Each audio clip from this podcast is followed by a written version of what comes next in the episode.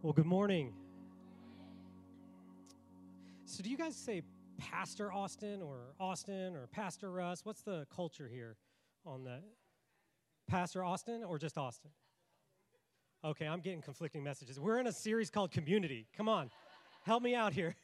Is it? I can't do it. I can't do it. I can't do it. I'm sorry. I, I grew up in a Pentecostal church and I just can't. Sorry, it's Pastor. So, uh, it's, you know, we've only been here since uh, me and my family, we moved here not too long ago. Um, oh, we've been here a year and a few months, I think. And, uh, but we only started uh, attending here uh, at the end of, I don't know, April, May sometime. And so we've not had the opportunity. And we go to the earliest service because we're good Christians. And, and so, no, I'm just kidding. We're just committed, that's all. Wait, what? No. Let's start over. Hi. Uh, my name is Dan. It's nice to meet you. Um, and I greatly respect you, uh, second service attenders.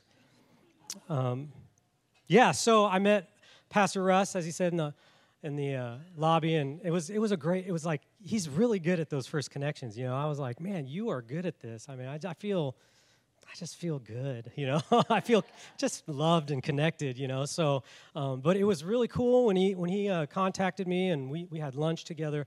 And, and then he, you know, he was like, hey, why don't you, you interested in preaching? And I said, well, it's been a while, but um, man, I'd love to, you know. And, and so this is a great honor. And uh, I just I want to make sure that I just say this from the get go that uh, thank you to Pastor Russ, who's not here, so in Jesus' name. Uh, but uh, thank you to uh, this body, uh, First Service, and, and and hopefully you guys too at some point. But just ex- so warm and accepting, and uh, it's been it's been really great to be here thus far. Uh, a little bit about myself, since my best friend Pastor Austin doesn't know much about me, to be honest. Um, my family and I. Uh, made up of five people, including myself. So, my wife, Erin, who's here this morning, and she's awesome and amazing.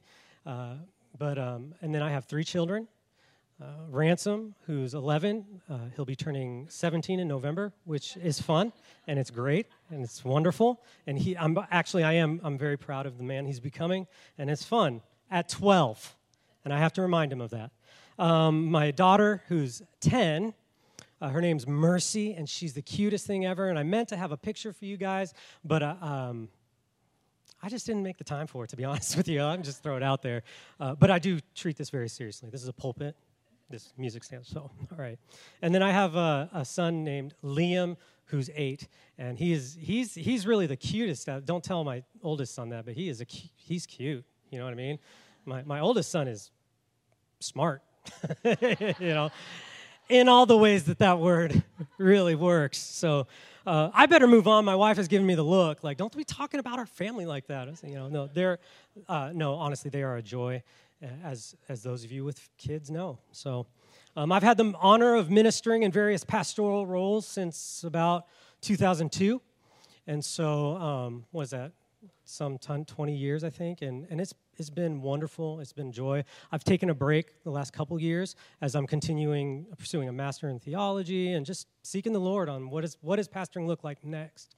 Um, and until uh, the Lord makes that clear, uh, we're really excited about plugging in here into this community. So uh, I felt called to ministry when I was 14. Uh, I was at a small uh, Assemblies of God camp in Washington. So, yes, very Pentecostal. Um, and uh, I mean, even crazy for me sometimes, but I loved it. And, uh, and I'm still, I still claim Pentecostal, you know, background and all that. Uh, just not a good one, I guess, you know. But um, yeah, I, I that was in Washington State, and it, it was really it was really wonderful. I've been pursuing uh, the Lord since that time. I uh, went to Oral Roberts University in Tulsa, Oklahoma, uh, got a New Testament degree, and man, jumped right into ministry uh, outside of college. So, landed in Colorado Springs. Yeah, it was, it's a, an amazing place. Has, has anybody been there? No? Okay, yeah, the same person. Yeah. All right, four people. So wonderful. Um, You know, every time I tell people we're from Colorado Springs and we just moved here, the, the say, it's the same question every time. My neighbors, uh, even Pastor Russ, I mean, everybody. And I'm like, you, you just moved here, bro. You know, um, you know, it, it's like November, right? I mean, he just started here like last November. So Uh, but he's like, why? Why'd you move here? I said, and I, we always, the answer is the same. My wife's from this area, uh, so her family's here. Um, all her family's really close to this area. And uh, her parents live in Prosperity. He's a Methodist minister there. And so we wanted to be close to family, especially in, in uh, this, the COVID era. Um, you know, we just realized how important family was. And, and we were very close to people. Don't, and don't misunderstand. My resigning from the church in, in Colorado, I was there for 14 years. So deep ties. It was a, it was a great, it was a good parting. There was nothing, you know, anger or anything like that. It just, I don't know, you seek in the Lord those moments, and all of a sudden says, the Lord says something different. You should go, okay, I'm going to take a step of faith here, you know. And, uh, but we just, our children needed the voice of their grandparents. And we just realized how important family was. And so we moved here. Um, now, after last August, though, uh, I usually respond with, that's a good question, because it is hot uh, here. Um, yeah, so, anyways, uh, I, uh, I grew up as an army, army brat. I moved every three years. Um, and uh, that's a lot of moving, you know. Uh, my dad is from Alabama. He got into the army, met my mom in, in Korea, so I'm half Korean, uh, and then came back, not North Korean. I don't know why, but I get that question a lot. North Korea? I'm like, it, I'm not sure you've heard but North Korea is crazy. okay, it's like I, I mean, they are a socialist dictatorship. They're not letting people go on vacation to America. Okay, so you know so it, you know so uh, anyhow south korea you know here's the thing about it and, and i love that my mom's from south korea i'm love that my dad's from alabama which listen i know that south carolina is south but alabama is south you follow me Okay, so it's it's very south. They're they're actually just east of Mobile in a small town. So um, I don't know if you can go more south than that without getting wet. So that's where they're at, and uh, I love that because my my in-laws and the extended family, my my wife's aunts and uncles and cousins, they all know me as the Northerner, and I get it. I was from Washington. I I sound very north, um, and you know. And but here's the thing. I always tell them, I'm like, listen, my dad's from Alabama. My dad's from Alabama. My mom's from South Korea. So I may be half white, I may be half Korean, but I'm all Southern. I mean, think about it. Am I right? I mean, on both sides, I got Southern just all, all up in this right here. Okay, so you guys can just back off the judgment. Okay? I'm just getting that out now. I can feel it, right? I just, no, I'm just kidding. We better move on, right? This is a sermon, not stand up, and I'm not really good at it, uh, so we're going to move on. Um, yeah, so that all being said, uh, there's one thing I, I, do want to, to dive into. Um, my in law, father in law, I've mentioned this, he's, he's a pastor, been a pastor his whole career, so many years, lots of wisdom. When I moved here and he heard I was going to speak, he said, Here's what you do. Son, here's what you do. You got to find out the majority fan base. And I was like, what is that supposed to mean? honestly, I was like, I'm sorry, you're going to have to interpret that South Carolinian to me. I don't know. I don't know what you're saying. And he said, Well, you're just going to, are you, are you a Gamecocks fan? Or are you a Clemson fan? And I said, Well, what are you? And he said, Oh, it depends on what church I'm preaching at. And I said, That's, that's unfaithful. You can't, you're a pastor. You can't do that. So, do I have any Gamecock fans in the house this morning? Okay, all right, all right. I see a Clemson shirt, I think. So, are there Clemson fans with this lonely person here? Okay, all right, good. Well, since we're talking about community this morning, I'll just start with a rebuke. Uh, you listen. I'm just kidding. I asked I asked the worship team before first service. I said, "Well, tell me about the Gamecocks Clemson thing," and and they're like, "This this is their words, not mine. This is a house divided. and I was like, and Pastor Russ asked me to speak on community? okay, great. Well, let's just move into this. Um, no, it's fine. You guys like your team. I always, I just go, it's the same, the same thing happens with my, my family from Alabama. Auburn, Alabama. And I just say, NFL.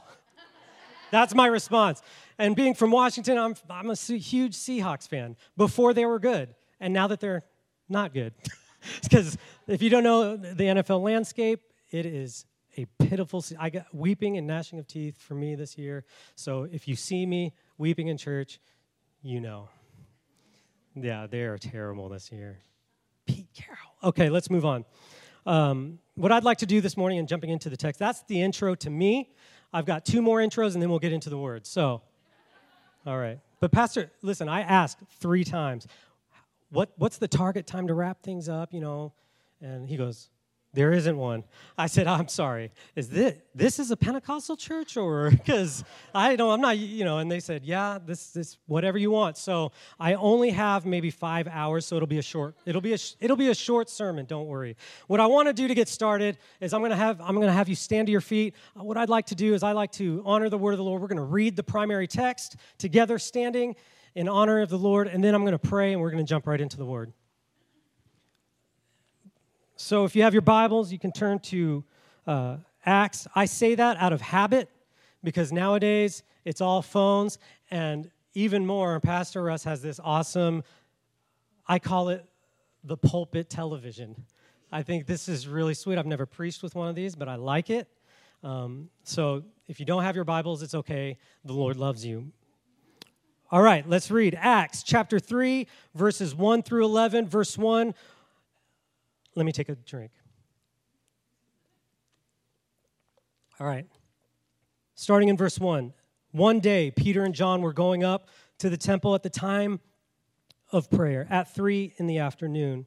Now, a man who was lame from birth was being carried to the temple gate called Beautiful, where he was put every day to beg from those going into the temple courts. Verse 3 When he saw Peter and John about to enter, he asked them for money, and Peter looked straight at him, as did John. And Peter said, Look at us. I think that's really interesting. I want you guys to hold on to that this morning as we go through the sermon. So the man gave them his attention, expecting to get something from them. And then Peter said, Silver and gold I do not have. You guys remember the song? Silver and gold have I none, but what I have I give you. In the name of Jesus Christ, rise up and walk. Then he went into the temple courts, walking and jumping and praising the Lord. When all the people saw him walking and praising, they recognized him as the man who used to sit begging at the temple gate called Beautiful, and they were filled with wonder and amazement at what had happened to him. Let's pray. Heavenly Father, we humbly come before you this morning and we ask that you would just anoint this word. And I pray, Holy Spirit, you would open our ears, you would open my ears to your voice. And God, if there's any word that is mine and of me and of the flesh, God, I just pray, let that fall to the ground powerless. But Lord, any word that's of you that's spoken this morning, I God, I just pray it pierces hearts, it divides soul from spirit, bone from marrow. And God, I pray that it will transform us so that we might become all that you've called us to be, that you've created us to be. Can we agree together in Jesus' name? Amen.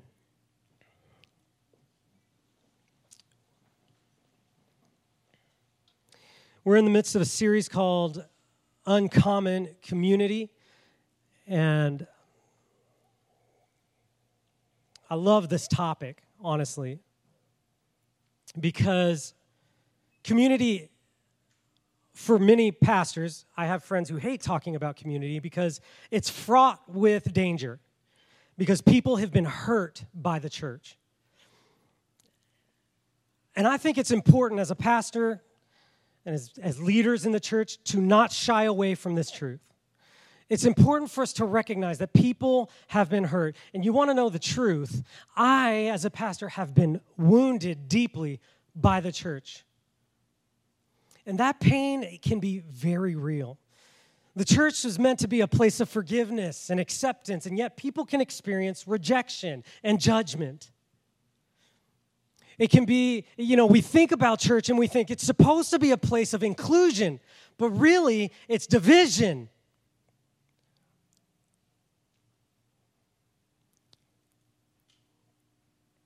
And I think it's important, and I'm just going to take just a minute here to speak to those of you who've been hurt by the church and to say, number one, I'm so sorry that it happened.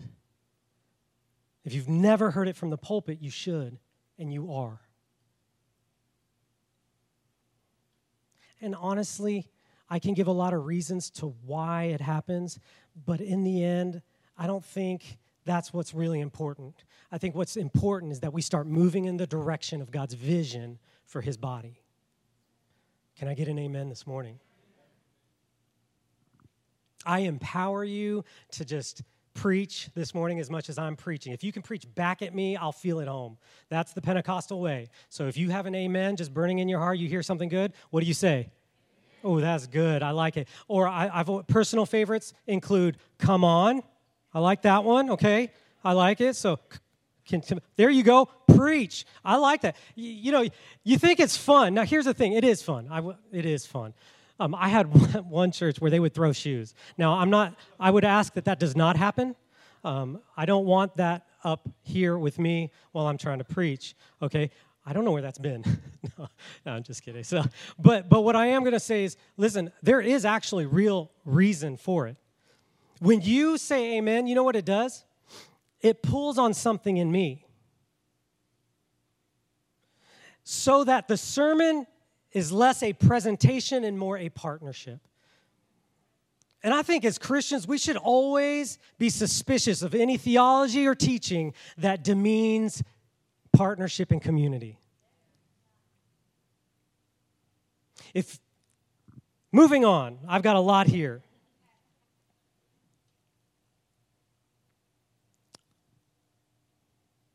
When we say that we are Christians, I want to start this sermon by telling you this one fundamental, essential truth about Christianity. When you say that you're a Christian, what you're actual, actually saying is, I am in a community. The nature of Christianity is community. It's first community, which takes into consideration that we are individuals. And here's why I say this because it is my firm belief that when God saved us from sin, He saved us into something else.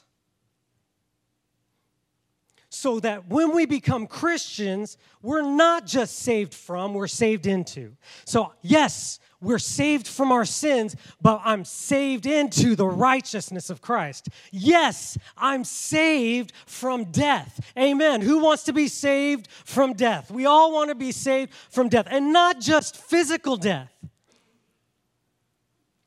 but the death that we experience every day in relationships, finances, things that don't go our way, or an unexpected tragedy, or expectations that were not met, we experience the de- this kind of death every day. But, but thanks be to God, He saves us. Can I get an amen on that?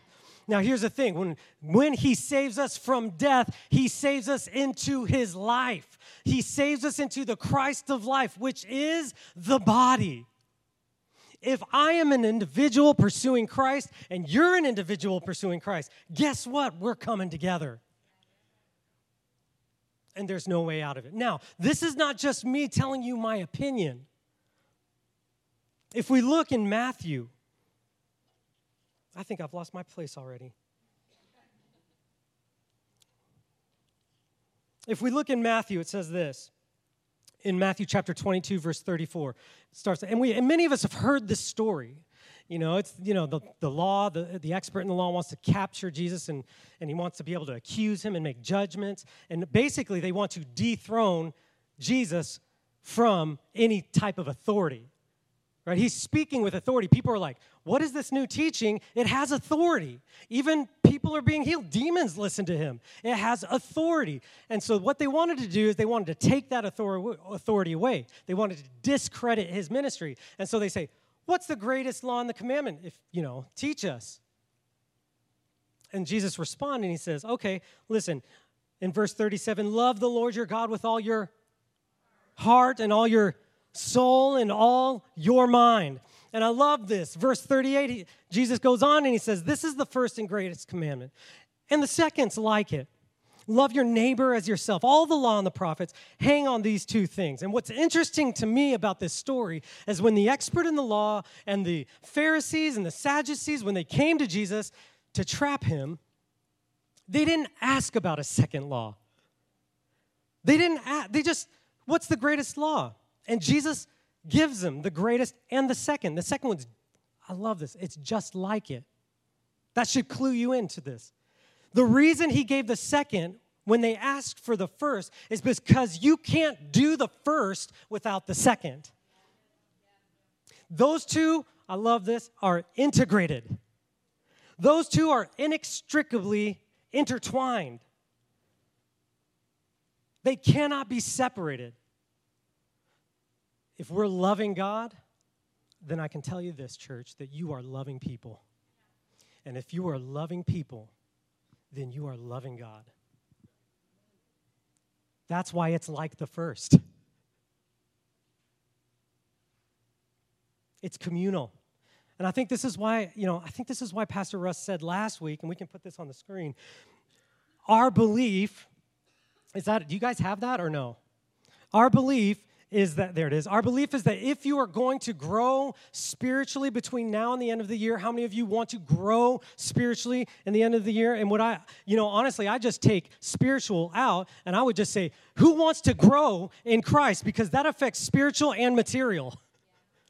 But we want to grow between now and the end of the year. It's going to require, in some part, God's work through a group of people who will encourage, galvanize, spur, and walk alongside you in the days to come. And here's, here's where it connects with what I'm saying about the nature of Christianity. If the nature of Christianity is communal, then if you're going to grow and mature in your Christian faith, it requires participation in that community. community. Okay, so for example, if you're a football do I have any football players in the house this morning? Have you ever played football? Anybody? Come on, you can raise your hand. I didn't I didn't say if you were old. Listen, you can if you don't play on a football team, you can't really say you're a football player because we all recognize that football is a team sport. It's a team sport. It's the nature of it. So if you're a football player, that means you're on a team somewhere. And if I'm gonna if I'm gonna grow in playing football, I got to practice with the team. Now, now, but here's the thing: Can you get better at football on your own? Yeah, absolutely. There's there are exercises. You can do squats and bench press. I mean, you there's so much sprints, cone drills. You want to juke people, you got to get out there. If you're a, you got to start hitting the pads. I mean, there's all kinds of things, right? Am I right or am I wrong? But listen, let me tell you something. If you go out onto the field on game day without your team, you will lose. I don't care how tall and strong you are, I don't care how fast you are, you will lose. And, and, you know, here's, here's the thing you should be practicing on your own, but you need to go to team practice. Because if you don't know the plays, sorry, it doesn't matter how good you are. Because the nature, you win as a team. And Christianity is the same. Yes, we grow in our personal devotions. Yes, there's an individual co- the aspect to the gospel. Isn't it beautiful how God loves us and knows us by name? But in the same breath that He knows our name, He knows your name. And so that means He knows our name.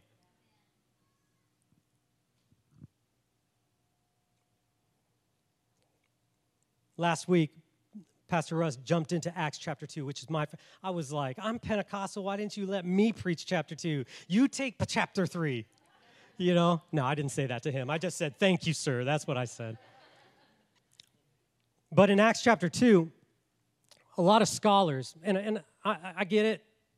I'm a big nerd. I love theology. I do. I love it. I just tell me all the nerdy stuff about it because I'll eat it up. But one of the things that, came, that sprung up off the pages of, of this commentary was that many scholars look at what happens in Acts. So, you know, there's all these people from different parts of the world there. They speak all these different languages. the power of Jesus, uh, the power of the Spirit is poured out upon them. They start speaking in tongues. The miracle is they can all understand. And then 3,000 people, they're all, and, and really they call it the, the incorporation of the church. It's the, it's the moment that the church was birthed. Now, here's the thing scholars believe that this is a reversal of, what, of the curse that we see in Babel the Tower of Babel. So all the people there were on the same page together, speaking the same language. They all knew what they were doing. And this is what they wanted to do in Genesis. They wanted to build a city and build a tower, and they said, let's make a name for ourselves. Well, in the scriptures, the name of God holds great power. And so, by saying, let's build a tower to heaven and let's make a name for ourselves where the earth is the Lord's and the fullness thereof, let's make a name for ourselves. What they were doing is they were setting themselves up like gods. So, God comes down, and this is what it says it says, He says, uh, He wanted to see the city and the tower and the people were building. Verse 6, the Lord said, If as one people speaking the same language, this is powerful. If this people, one people, speaking the same language have begun to do this, then nothing they plan will, to do will be impossible for them. Nothing they plan to do together will be impossible for them. Come, let us go down and confuse their language so that they will not understand each other. So, what, what happened? There's the curse of the plurality of language right? I mean, there was so many, they couldn't understand one another, and it scattered them abroad. Well, you look in chapter 2, and what happens? They pour out the Spirit, and all of a sudden they start speaking in tongues so that everybody from all these different nations who were scattered can understand.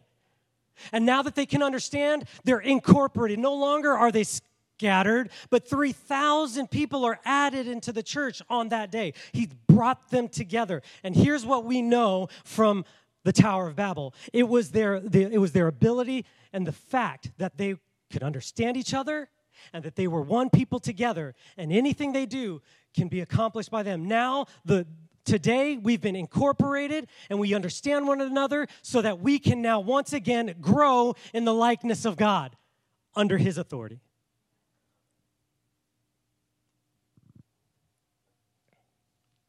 So if we're going to grow, we have to be in community. It provides dynamic power to the journey that you are on individually. So, with that understanding, we're going to jump into Acts chapter 3 and the text that we read earlier. But, but this is, I want to just start with this. When this was written by Luke, he wrote it without chapter breaks. And I think we understand that theoretically, but this is where it becomes really important because there were no chapter breaks when he wrote it, there were no verses. And sometimes, because we see the chapter breaks, we think something different is going on than what happened before it. But here, I'm suggesting to you that in Acts chapter 2, when it says they devoted themselves to the apostles' teaching and to fellowship, to the breaking of bread and to prayer, everyone was filled with awe at the many signs and wonders performed by the apostles. All the believers were together. They had everything in common. They sold property and possessions to give to anyone who had need. And every day they continued to meet. And I can read the whole thing. You can read it behind me. But they were together. It's talking about community. Am I right? Now, here's the thing. Then Luke just goes, you know what? On one day, Peter and John were going into the temple at the time of prayer. And what we see is the context. He's, like, okay, this is what the community is explicitly, and then let's jump into an example. I'm just going to give you an example of what the church looks like when it's expressed under his power. So we can't separate this story from the context of community. You just can't. And then this is what we see. In verse 2, it says, One day, Peter and John, right, were going up to the temple at the time of prayer, at 3 in the afternoon. Now, here, here's what's interesting about this. Just the chapter previous, it said they gathered together daily, where? At the temple. And what did they devote themselves to? To prayer. So then John and Peter are going to the temple at the time of prayer. It's an extension of the community. So there's a corporate, a patterned corporate prayer life.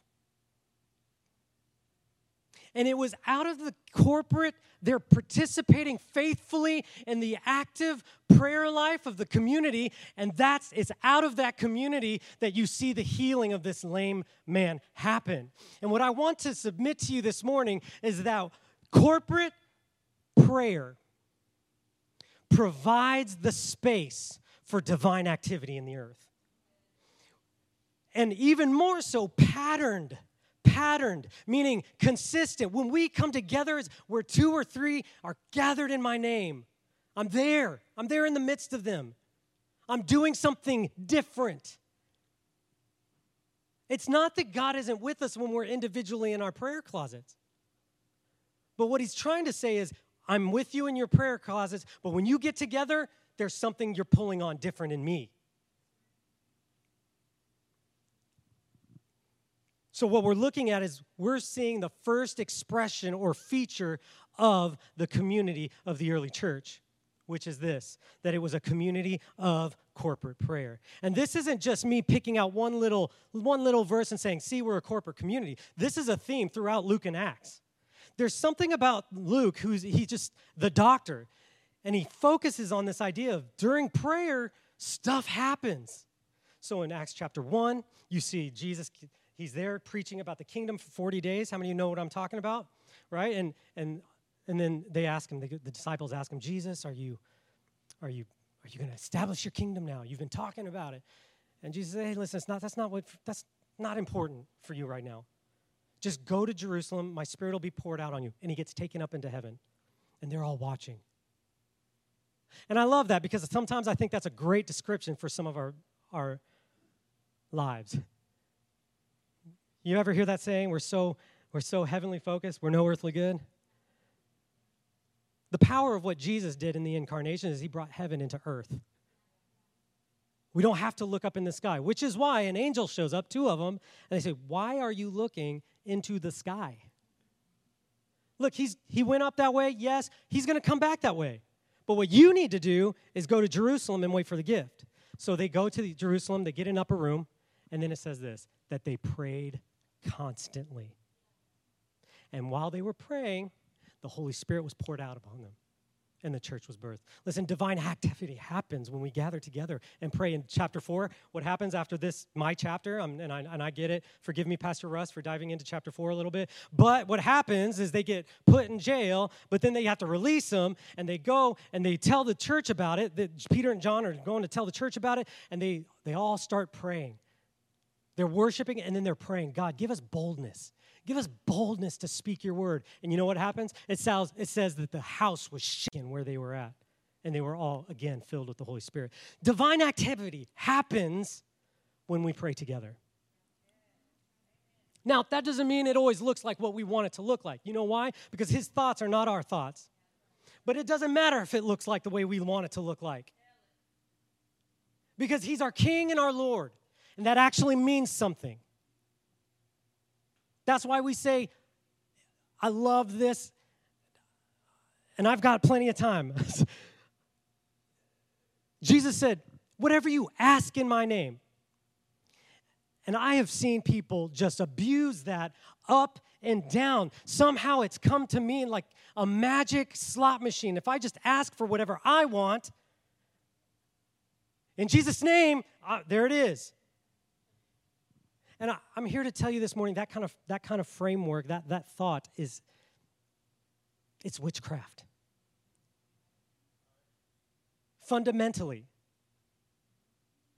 In the Bible, witchcraft was simply understood as saying words and doing actions that make the God that you're praying to to act the way you want him to. Crazy, right? Just let that spirit of conviction rest for a little bit.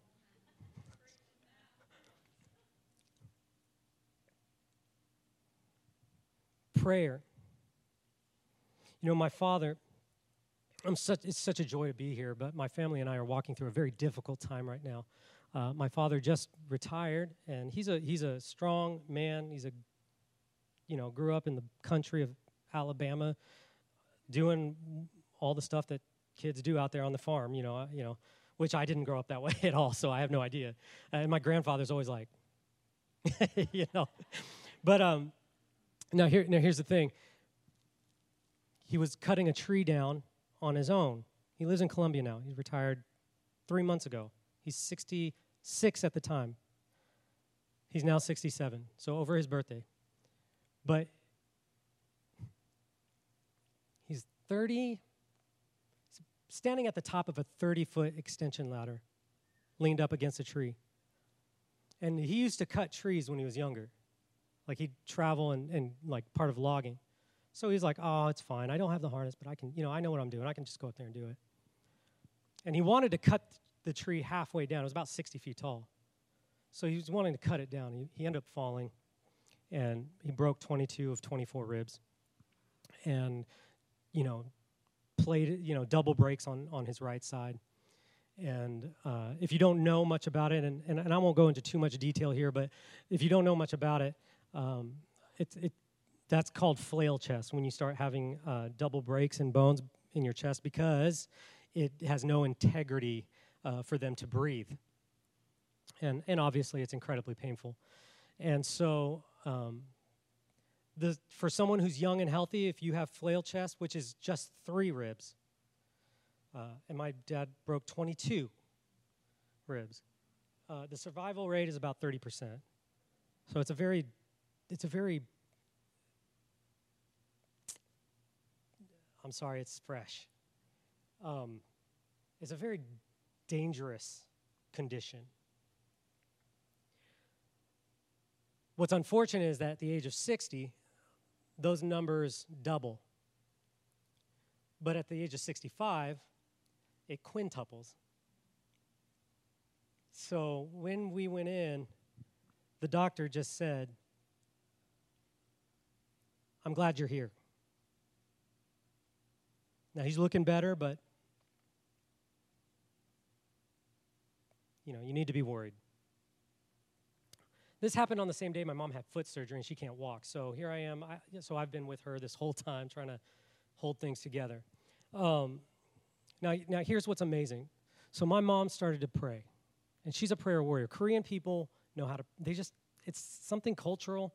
Um, I have memories of waking up in the morning. And Koreans sleep together, by the way, back the, way back when. I mean, they all like families would sleep in one room. And so I remember waking up one morning on the floor, and I looked over, and there she is praying at like five, four in the morning, just weeping, you know, like this, praying and praying. Korean people know how to pray, and uh, honestly, I feel convicted about it just sharing it. I'm like, man, I, I'm a pastor. I should be praying like that, you know. But but here's the thing.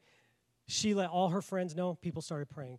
Pastor Russ, the leadership team, here started praying corporately. The church, Korean church in Columbia, gathered every morning to pray for my dad. And now, today, my dad's about to be released on Tuesday, not from the hospital, from the acute re- rehabilitation. He had already been released last week. He, here's the thing the doctor, yeah, amen. Let's, yeah. What? I mean, how can we not give God praise? Okay, so I can't tell you how hard it was as the eldest son trying to take care of everything and chop up that tree that was in my mom's yard because it was a monument to trauma. Every time I look, guys, I can't even explain. You, many of you know what I'm talking about. You see it, and it's like that trauma's fresh every time. Every time I drove out of that driveway with my mom and I saw that tree, it was like fresh trauma because I saw my dad in a way I've never seen him before.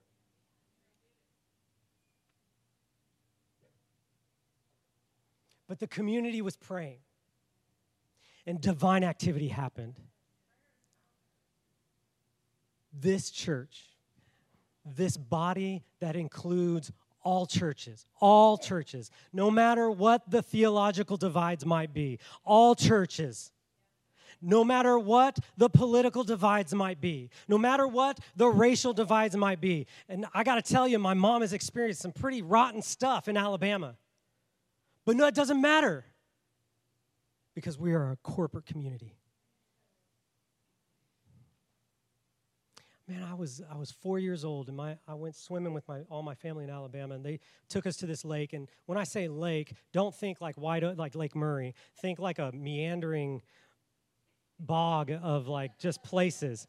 Um, and so we had to swim to this beach that was hidden away, you know, the Anderson Beach or whatever, you know. And and uh, and I know that there's a town named after me here, and it's very honoring. But that beach was really important to my family, you know, and that was a joke. But it's okay. Let's move on. So. Um, I, I, I was four years old. I was in the water. This lake kind of went around, and on the far end there was a there was a, a little river that started. So I was four years old. I'm not. I'm. I mean, I'm not the biggest guy. I get it. It's okay. But I, I was small as a child, and here I am in the water playing with my cousin, Ernie, South. Ernie, and, and, and here we're playing, and all of a sudden I get caught in this current, but I think it's fun, so I don't say anything because I'm, I'm kind of moonwalking without doing anything. You know, I'm kind of just like just being moved. I'm like, this is sweet until I get to the mouth of the river where it gets deep and it has an undercurrent and it sucks me to the bottom of the of the thing. And here's have you ever been in those moments where the trauma is so real that years later you can still remember the smallest details, like these these things that you just they never leave you. They'll never leave you.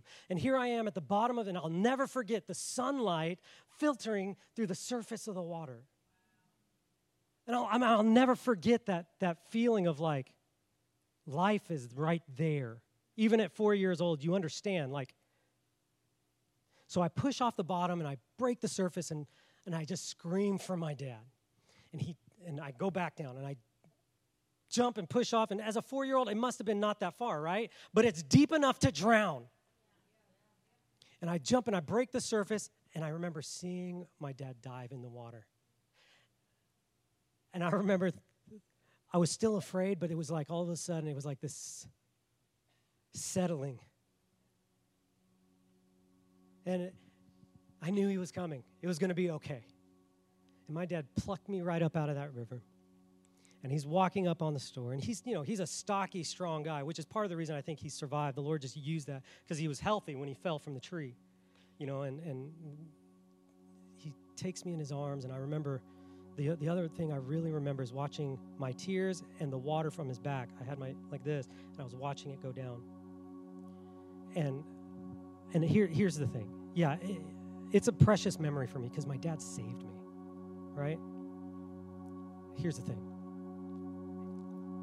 when he saved me, he didn't save me into isolation. Who was right by him as soon as my dad got me on, that beach? My mom. Who was right by my mom? My grandparents. Who were right by my grandparents? My aunts, my uncles, my cousins. They were all there. When he saved me, he saved me into my family. And being together does something, it creates the space for divine activity. You need divine activity in your life, get into a prayer group. I have two more points. They said I could take as much time as I want, but I want to honor your time.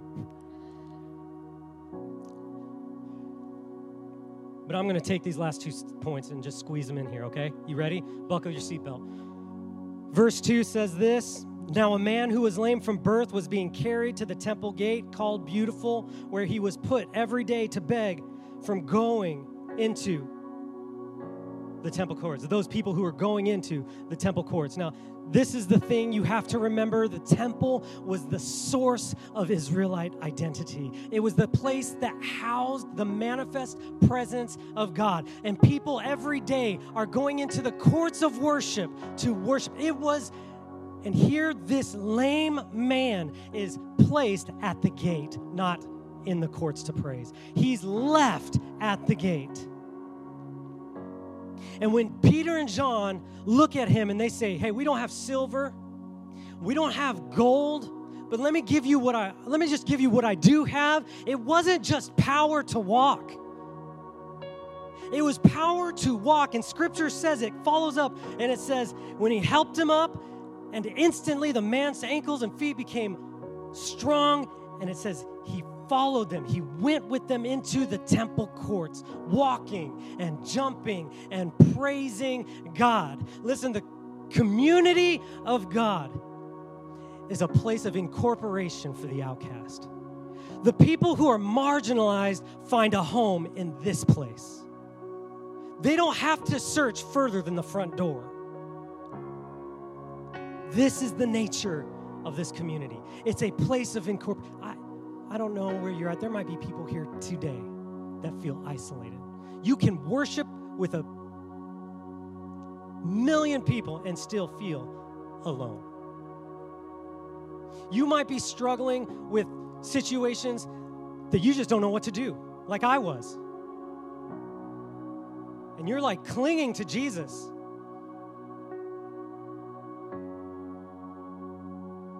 And you know, you know, there's a story of the, the blind man who's crying out. And there's a story of Zacchaeus who wants to see Jesus. And you know what's similar between those stories?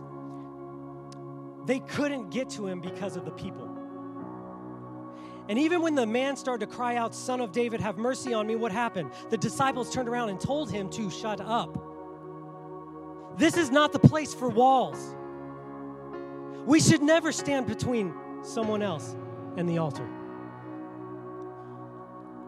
But we should be picking people up and carrying them there like, like the friends of the invalid who tore open the roof and lowered him into the house where Jesus was. That's who this is a house of incorporation for those who are. This is why Psalm 68 says this. It says, He sets the lonely where? In families. And I think in so, let's just read it as six four. It says, "Sing to God, sing in praise of His name, extol Him who rides on the cross." How can you not worship a God like this? Worship Him, extol Him. He's a father to the fatherless, a defender of widows, is God in his holy dwelling, and he sets the lonely in families. This is what we're seeing in Acts chapter 3. The lonely man is being set in the family, and he's worshiping God with all that he is. The last point, the last feature, verses 6 through 7. Then Peter said, Silver or gold I do not have, but what I do have, I give to you in the name of Jesus Christ of Nazareth. Walk. I love that. Taking him by the right hand, he helped him up, and instantly the man's feet and ankles became strong. And here, please pay attention to this. When Jesus looked at the centurion's servant who came on behalf of his master to bring Jesus so that he could experience healing, did Jesus go? Actually, the story says that he didn't. He only had to speak a word. So it's interesting to me that here, in the name of Jesus, with the power of Jesus, he says, Walk, but what does he do? He reaches down, by, takes him by the right hand, and he lifts him up. And it isn't until that man is standing that strength fills his legs and ankles and bones are, are aligned and strengthened. It, the miracle happens after Peter helps him up. The, the, the church is meant to be a place of strength for the weak. And I think when we begin to serve one another in action and not word only, God's miraculous power is at work in that. In ways that we may not always see, God wants to work in your life. And it's going to happen where? In the community. Now, God is divine and not everybody has access to community, but we live in a fallen world. But you know what He does do? He's leading us towards the vision, and that vision is us together with Him. He took him by the hand. He helped him up. He looked him in the face. Guys, he looked him in the face. This man who's on the outside, lame, can't walk for himself. And, and he says, he looks at him, and then, get this, he looks at him and says, Look at me. What does that tell you? That tells you that the lame man wasn't looking at him, he was begging. What does that look like to you?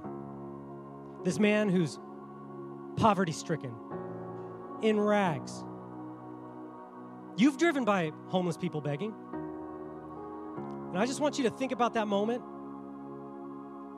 You, did you feel that? Did you feel that twinge in your heart that on one hand, I feel like I, I want to help, but then on the other hand, I don't want to make eye contact?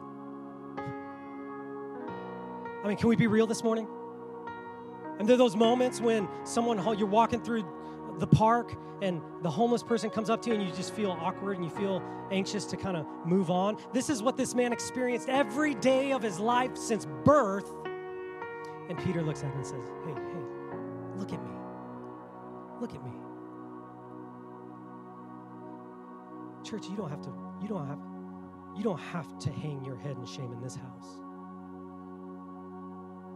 This is a house where the weak find strength in their brothers and their sisters. Not in a presentation, but in the Word of God active and living through each and every one of us toward one another.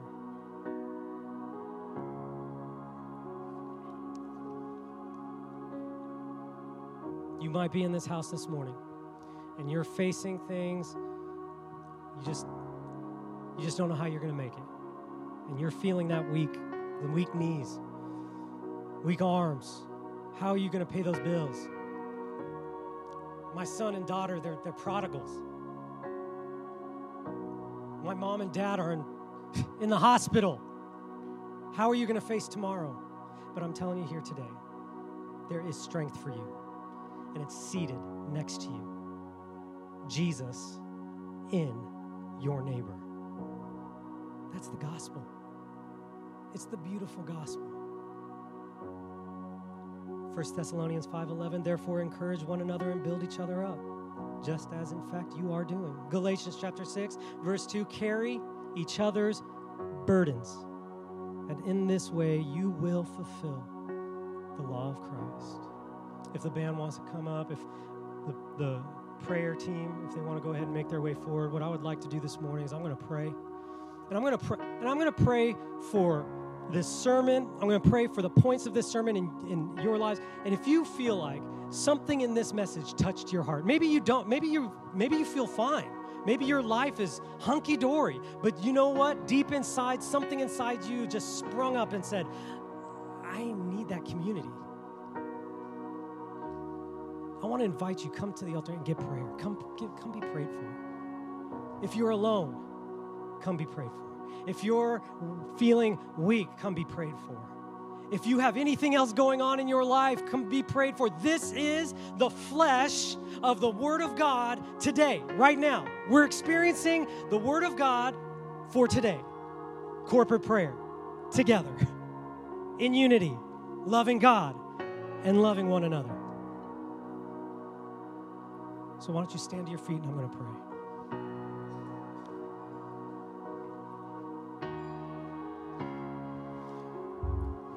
Heavenly Father, we just turn our eyes and our hearts to you and we just we humble ourselves. Oh God, I just pray that the spirit of your love would minister this morning. Holy Spirit, that it's your power to integrate us all into one another and into Christ. Would you come and just release that power this morning? If we're not in a group, God, I just pray that we would find a group to be in. If we're not, if we're not praying with, with, with people, I pray, God, just show us how. Show us how to do it. Help us lead the way. And God, those who are hurting, those who need healing, those who need financial help, God, just minister to them right now in Jesus' name. And God, change us, change me that we might reflect the relationship of the Trinity even in who we are on the earth. And I just pray, ah, God, just give us new lenses. So when we walk out of this building, we're just, it's different. It's just different. We see people and we recognize them as either a part of the community or people who are about to be. We give you praise and honor and glory. You're the King of Kings. You're the Lord of Lords. God, you're our shield. You're our buckler. You're our tower of refuge. You're our provider. God, you are our healer. You are abundant. You're transcendent. God, you're bigger. Everything is contained within you. And yet at the same time, you're near. You're right here next to us. Your hand is on our back and on our shoulder saying, You can do it. You can do it today, church. In Jesus' name. Amen. Let's worship the Lord.